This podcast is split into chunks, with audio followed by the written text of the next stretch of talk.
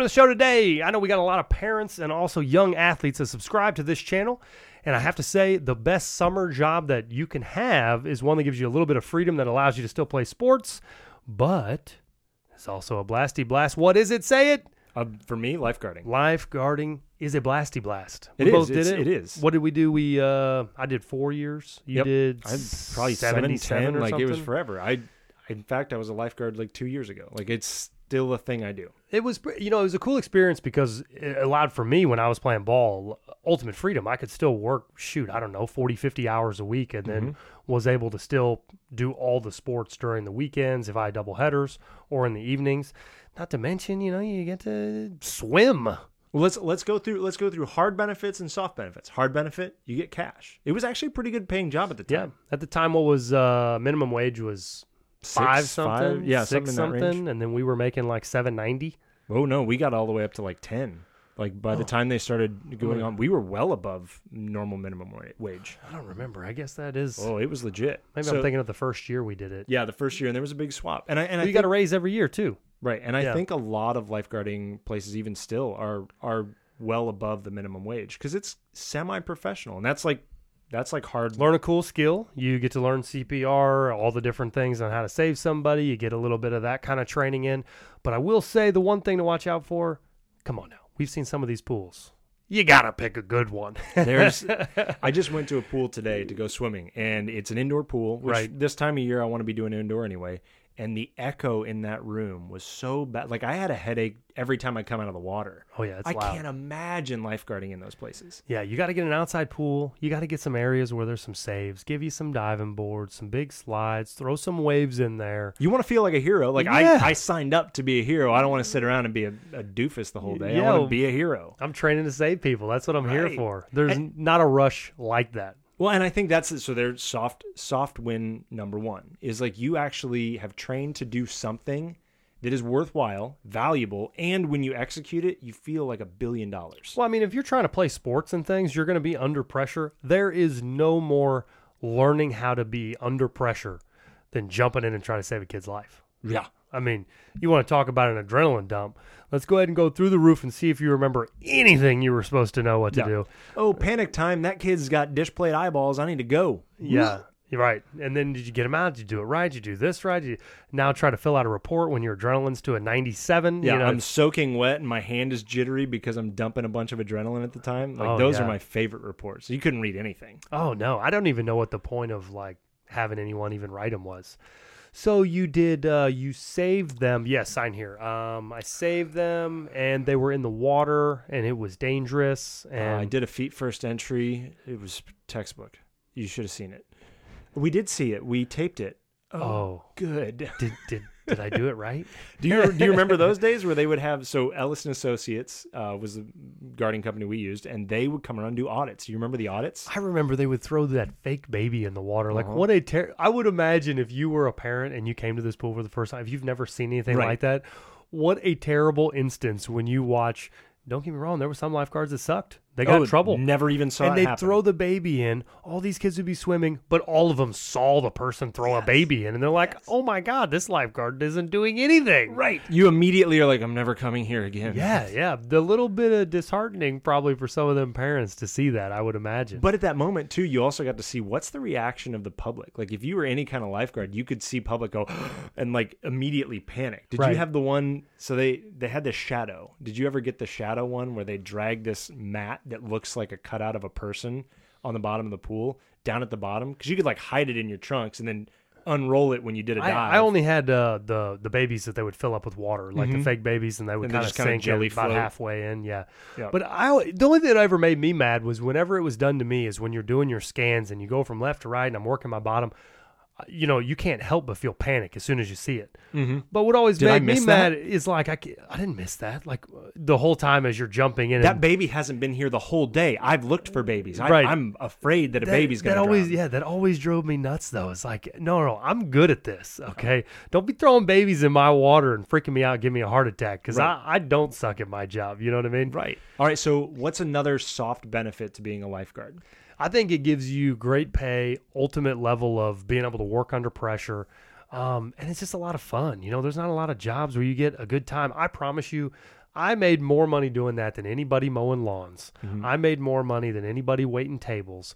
I made more money doing lifeguarding than pretty much any summer job. And I had a full workload of playing, you know, all the travel select Right. You didn't have to miss anything. You had a tremendous amount of hours, swim lessons, morning, night, full day swim stuff. And I'm sure most pools are like that still today. Well, and it's a summer job that you actually want to go to. Like there were a lot of summer jobs that some of my friends had growing up that I like. Oh, so you you're not. oh, you're come- working. Yeah, you're not coming to hang out with us because you're going to go park cars. Yeah. Oh, you're not coming and working, or you're not coming and hanging out with us because you're going to go wait tables tonight. Well, a lot of them it used to be. I don't know if that's so much now, but like work at a movie theater. Mm-hmm. It seems like a good idea until it's 95 outside and you're working in a movie theater. all day long, just respooling movies. Like, Right. I did that job. It like there was a fun aspect to it, but man, it was not as fun as lifeguarding. Yeah, the parks and recs kind of element in cities really are kind of um a resource that I feel like a lot of people need to get into. You got to find some of those kind of jobs because there are uh, a whole lot of things for younger people that would really enjoy that you get to make a little bit of moolah. Well, and it's one of those jobs I, that I think you can actually like forecast your future. And well, we have two guys in our uh, two guys in our lifeguarding group that decided, I love this so much.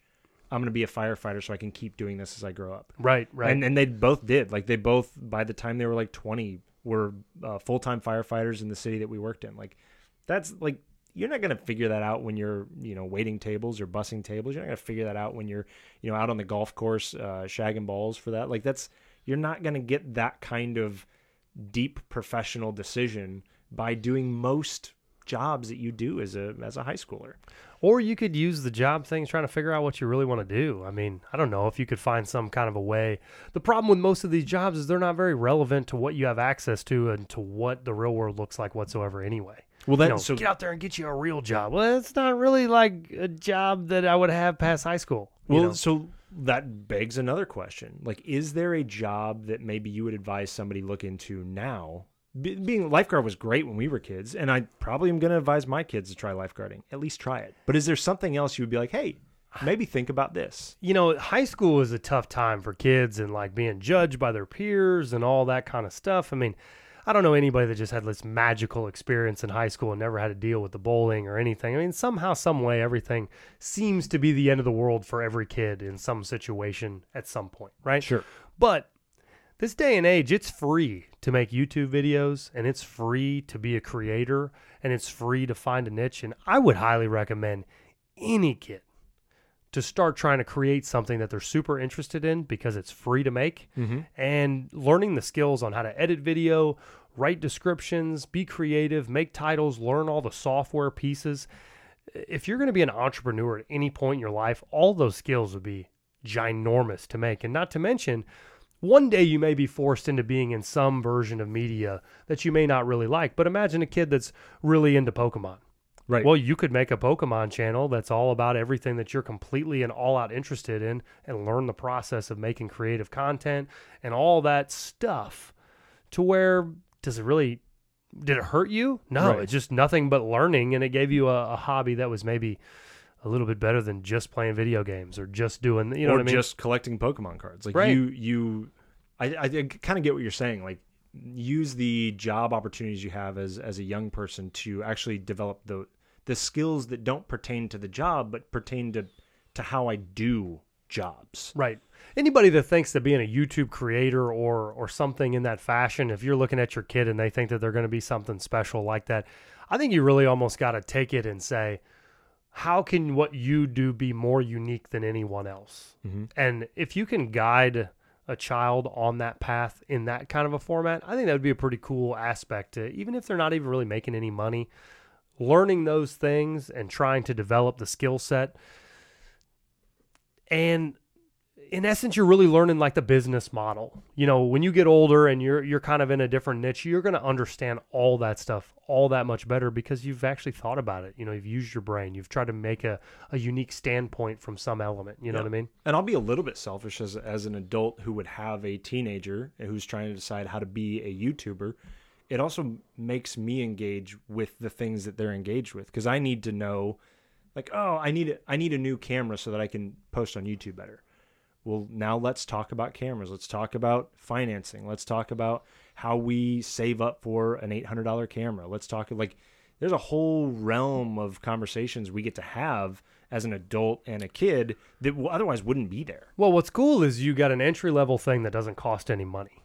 And then when you decide that if you want to move it into a different realm, now all of a sudden you're really teaching like groundworks of starting a business. Mm-hmm. All of a sudden, this turns into something completely different. I mean, this day going forward, you've got so many.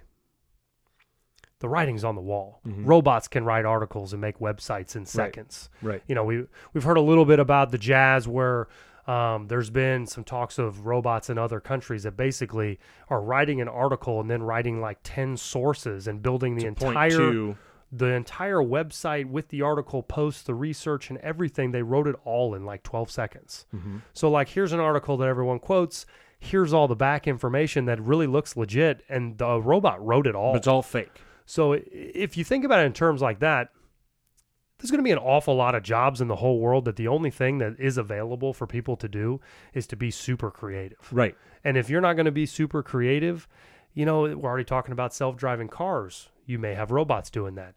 Elon with his Optimus. You might have a, a butler roaming the home. There goes all your lawn services. There's goes all the the entry level positions. All of a sudden, what really does exist? You might want to teach your kid how to optimize Think. creativity. Yeah, how to think, how to Yeah. problem solve, how to be a part of a uh, an ecosystem that's larger than than problem answer problem answer, and instead is like projections and thinking through the uh, the whys and the hows something is done. Well, that that's what what I think so cool about that is it doesn't cost any money, and if Mhm. you can get someone ticking on that world of literally trying to make the best thing that they can possibly make, you never know where that'll take them. You know? No, I like that. That, Like so for us, lifeguarding. Yeah. But perhaps for my kids, maybe I shouldn't push lifeguarding so hard. well, maybe it wouldn't be lifeguarding in 2022. yeah, you know, if- perhaps this one is hey, you've already said you wanted to do YouTube. Let's look into what that really looks like. yeah, let's check it out. What's your niche? What's your thing going to be? What's the what's the deal? You know, Man. life's weird in 2022. Weird 2022. Hey, thanks for watching the show today. If uh, you want more videos, head to kbandstraining.com or, you know, you can always subscribe to the old Spotify's and YouTube. Have a great day.